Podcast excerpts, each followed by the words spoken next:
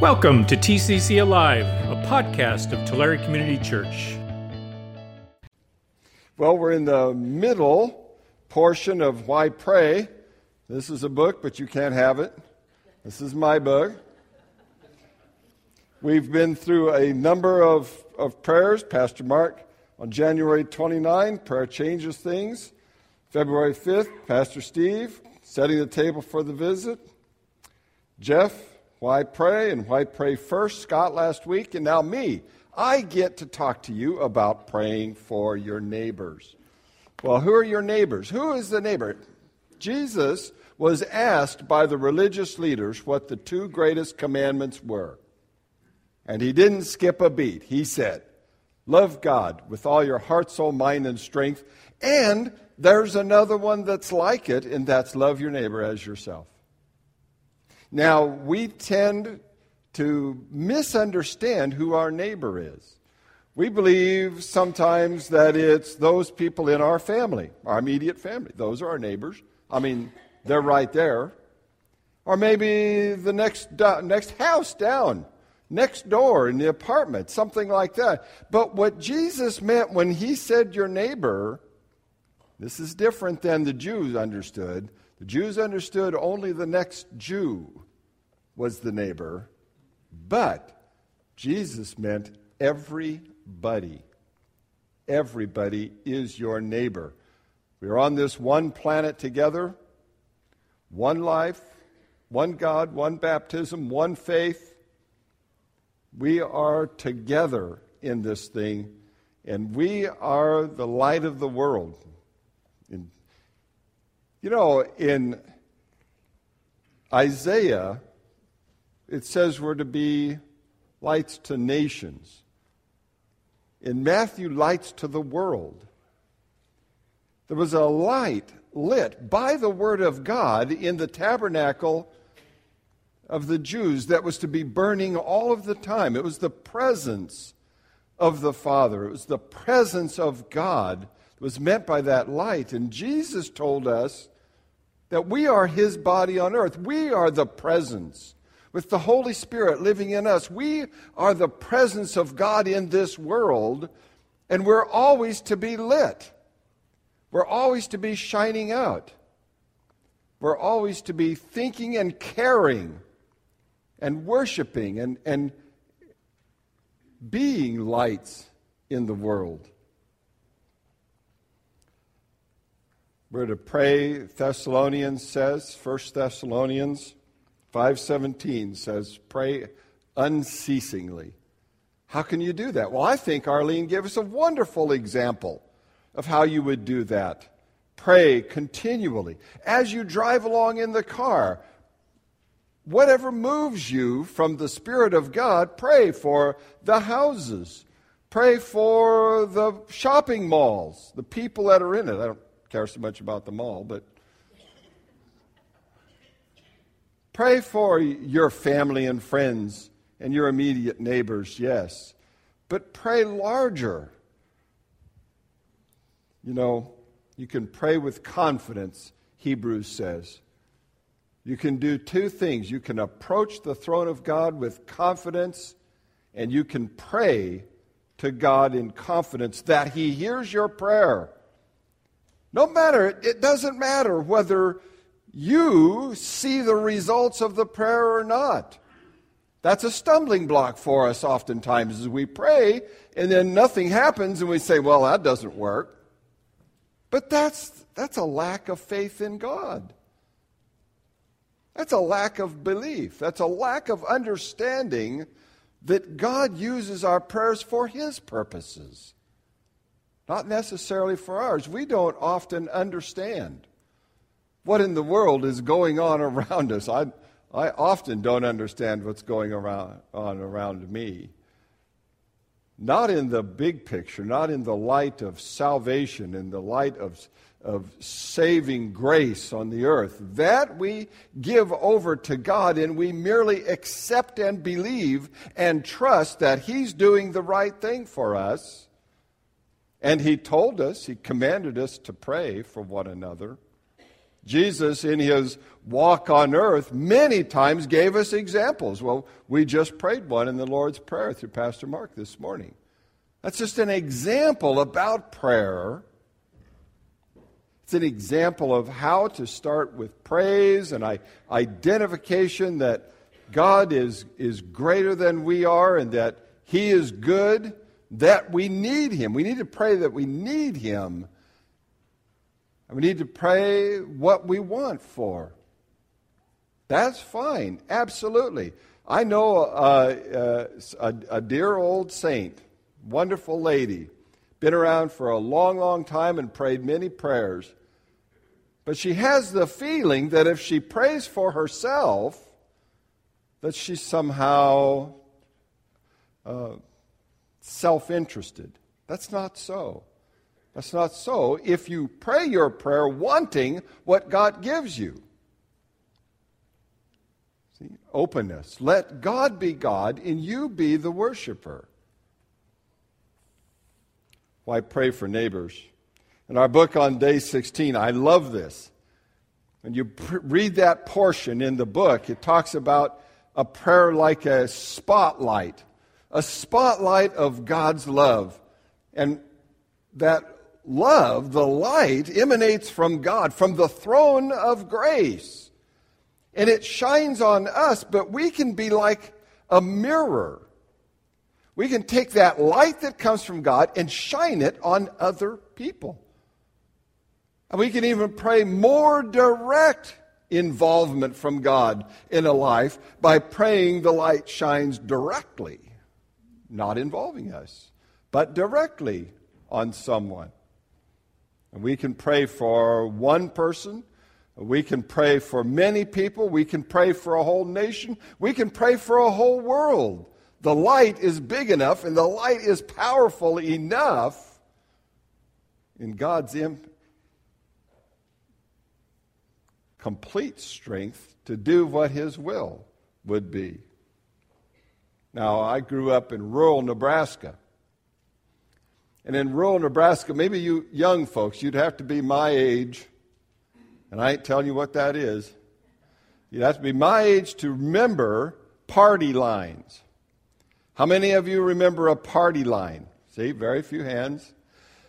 In our house was a rather large rather large wooden box that hung on the wall, and that was the phone. It had a, a lever, a, a, a, turning lever on the side of it, and that was the ringer. And then you had to pick up this earpiece. You couldn't talk into that. You had to talk into the thing on the phone, so there was no wandering around, right?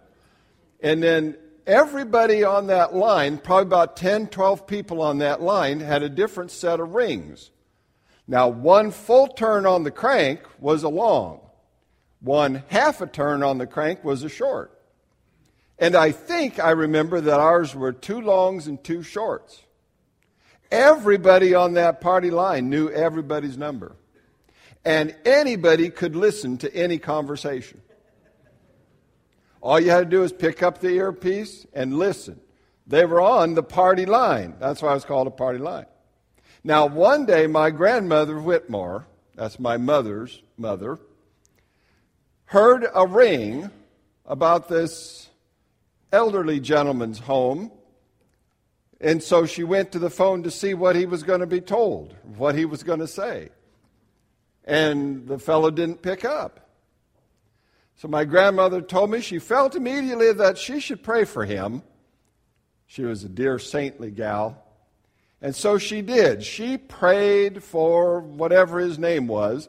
At that very moment, there was a family driving down the road. Now, you could be miles from other people on that party line. They were driving down the gravel road, and this old guy's farmhouse was on the side of the road, and they just said, You know what? we ought to stop in there and just see what's going on. And they did and found that he had fallen. He had no family in the area. They basically saved his life. Because of what? Because my grandmother prayed specifically for a person who might be in need. She had no idea. that he was in need, and they pulled in and rescued this old fellow. Or you can pray. You can pray for a lot of people. I prayed for the farm show. How many of you prayed for the farm show? One guy in the back. Well, you know, there was like 125,000 people, I think I heard, attended the farm show. I prayed for the farm show. And I prayed because I went one day, last Wednesday, I went to the farm show. And I, whether it was last week or this one, I forget. but I prayed I might run into somebody I could talk to about Jesus. And I prayed that others, because I knew other groups were going to the farm show with the gospel in hand, and I prayed they could be successful. Well, how many of you went to the farm show? Now we got it cooking. Okay. Did you see the yardsticks?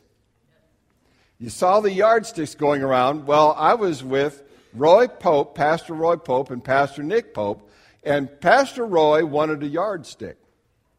So we looked around and looked around and found out there was this Christian group that would give you a free yardstick. All you had to do was sit down and listen to a gospel presentation.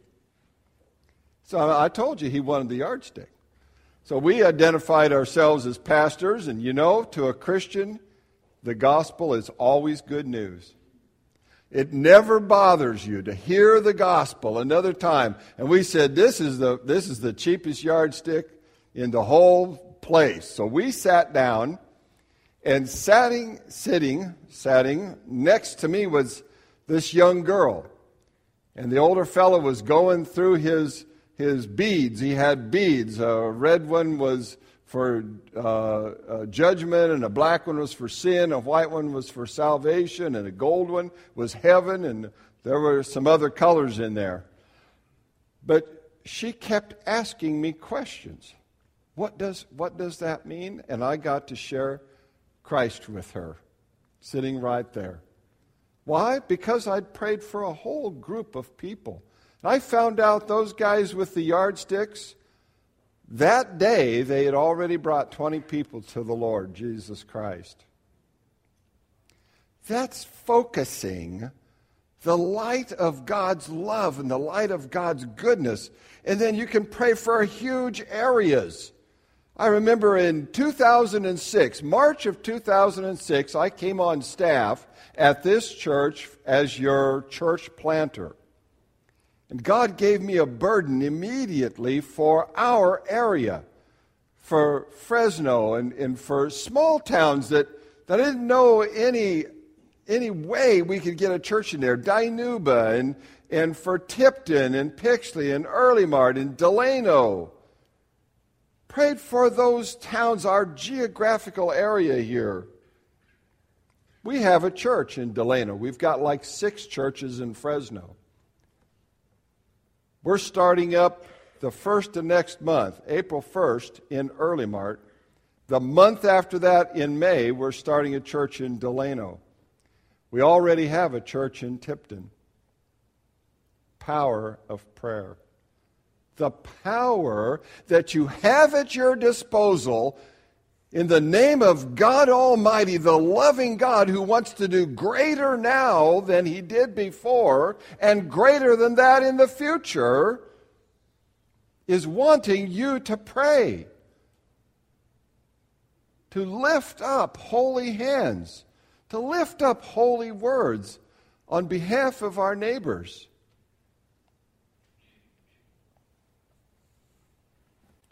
You want to know the power of prayer? just last year in one of the African countries. A missionary who was used to going every two weeks to stock up his little mission outpost, two days' journey from the nearest town, set out. And he had a bicycle. And it took two days. In the interim, the first day was over. He had to stop in the bush, sleep, get up early the next morning, and pedal all day long to make it into the nearest village. And he did that. And while he was in the village, he stocked up on the things he would need for his ministry and a few trinkets for children and a few gifts for adults. And then he went back. Whole day's journey, stopped, rested and slept, got up the next morning, back into the village. Two weeks later, it's the same thing. He starts out from the village, drives a whole day, sleeps, gets up, gets into the village, and a guy on this trip stopped him in the middle of the street and says, I know who you are. The missionary says, Well, that's, that's good. That's good. He says, I don't know if that's good or not because two weeks ago, my friend and I, we followed you. And we followed you for a whole day as you were going back to the village with your provisions. And our plan was when you had to stop for the night, we were going to kill you and take your provisions. And the missionary said, Whoa, dude, you know, why were you going to do that? And he said, Well, because we don't have anything, and, and you had a lot of stuff with you, and we were going to kill you. The missionary said, Well, why didn't you? The fellow said, Because of the men. The missionary said, What men? He said, The men who were with you, the, the 26 men who were standing around you with swords all night long. The missionary said, Oh, my. He says, uh, I don't know anything about any of that. So he talked to the fellow, led him to the Lord. Then time of day that he had to leave. So he got his provisions and left. Got back in two days to the village. And he talked to one of his elders in the village, one of his elders from the church. Without saying anything more, the missionary never told the story, but the elder said, You know what? I was, I was constrained to pray for you one night this week. The Lord told me I should get on my knees and pray for you. And he said, I felt so urgent about it that I asked some other men to help me pray. And we prayed right through the night. The next morning was Sunday. And as the missionary was giving the message, he just stopped and he said, Wait a minute. Would, would all those men who prayed for me last couple of weeks ago, would you please stand up? And the missionary counted them. There were 26. 26 men, the same number of angels as had kept the missionary safe. This is a true story. There is power in prayer, but only if we use it. This book is a very good book. It's small, it's easy to read, but it's to the point. And I beg you, in the name of Jesus, to pray. Pray more. Pray unceasingly. Pray as you drive down the, the street. A lot of people say, oh, there's so much to pray for. We've got to pray for family, businesses. We've got to pray for illnesses.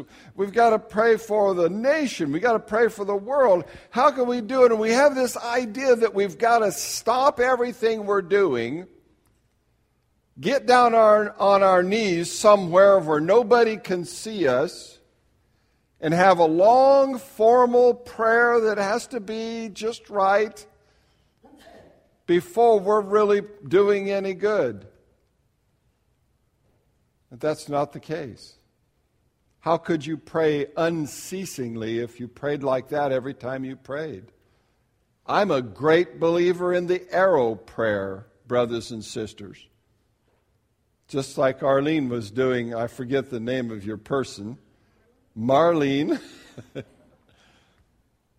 Marlene shot off small, specific prayers all through her day. That's very effective. the, the amount of power in a prayer is not related to how much time and effort you put into the prayer, because that would put the, the power of the prayer on you. And that's not how it works. The power of prayer is on Jesus, our God. So, whenever you think of someone, for whatever reason, pray for them right then and there. Shine that light of the power of God's love on as many people in the day as, as come to your mind, as many places, as many gatherings. Pray for our nation, our whole world. You don't have to have the power of it, God does.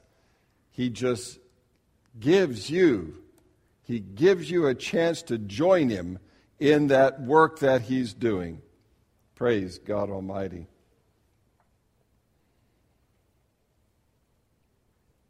Pray with confidence. Pray unceasingly. You're the light of the world. Let's pray.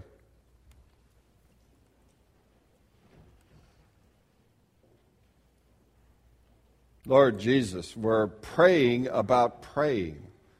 It is, it is our favorite thing in the Lord.